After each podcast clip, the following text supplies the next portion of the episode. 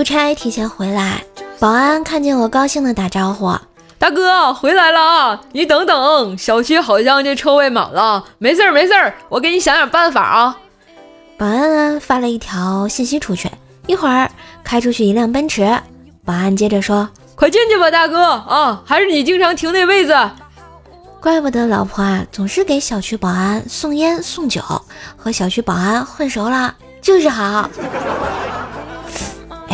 等等，这事儿怎么感觉？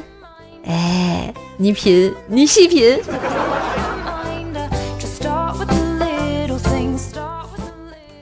有一次啊，和一女同事一起出差，突然我想起了一个黄色笑话，便跟她说：“哎，我想到一个带色儿的笑话，讲给你听啊。”结果他直接无视我，扭头就走。我这个伤心啊！然后，然后他就在一个角落里跟我摆手：“，说，真人手。”呵呵呀，这女流氓都是这么养成的吗？前两天买了个手表寄给同单位的女神，后来女神说不喜欢就退给了我，正在和客服联系退货，客服就问。手表上的保护膜撕掉了吗？我说还没有，光打开包裹了，包装都没打开。客服接着说：“那人家是不喜欢你，不是不喜欢手表。”呵呵，太扎心了。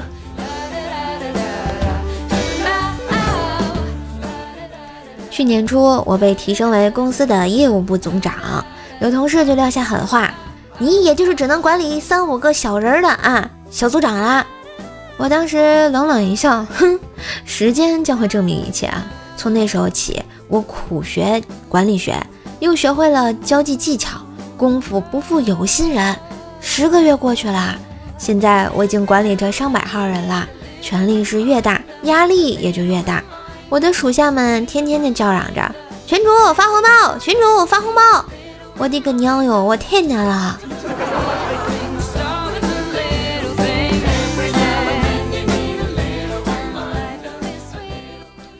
天气啊变凉了，姐夫还穿着短袖 T 恤，有点冷。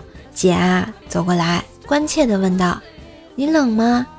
姐夫刚说有点儿，我姐马上就说：“快过来干活，那样暖和点儿。”于是，我姐夫低着头就走去了厨房啊。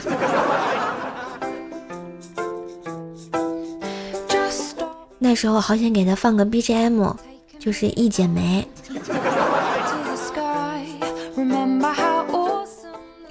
有一哥们儿啊，天天请一姑娘吃冰淇淋，问其原因，答曰：科学表明，女生经期的时候表白成功几率大，又不好意思问姑娘日子，就天天请冰淇淋呗。等哪天姑娘不吃了，肯定来了，没跑。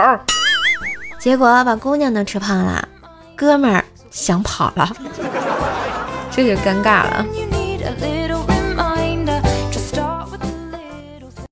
觉得段子不错。记得订阅，给专辑打个五星好评哟！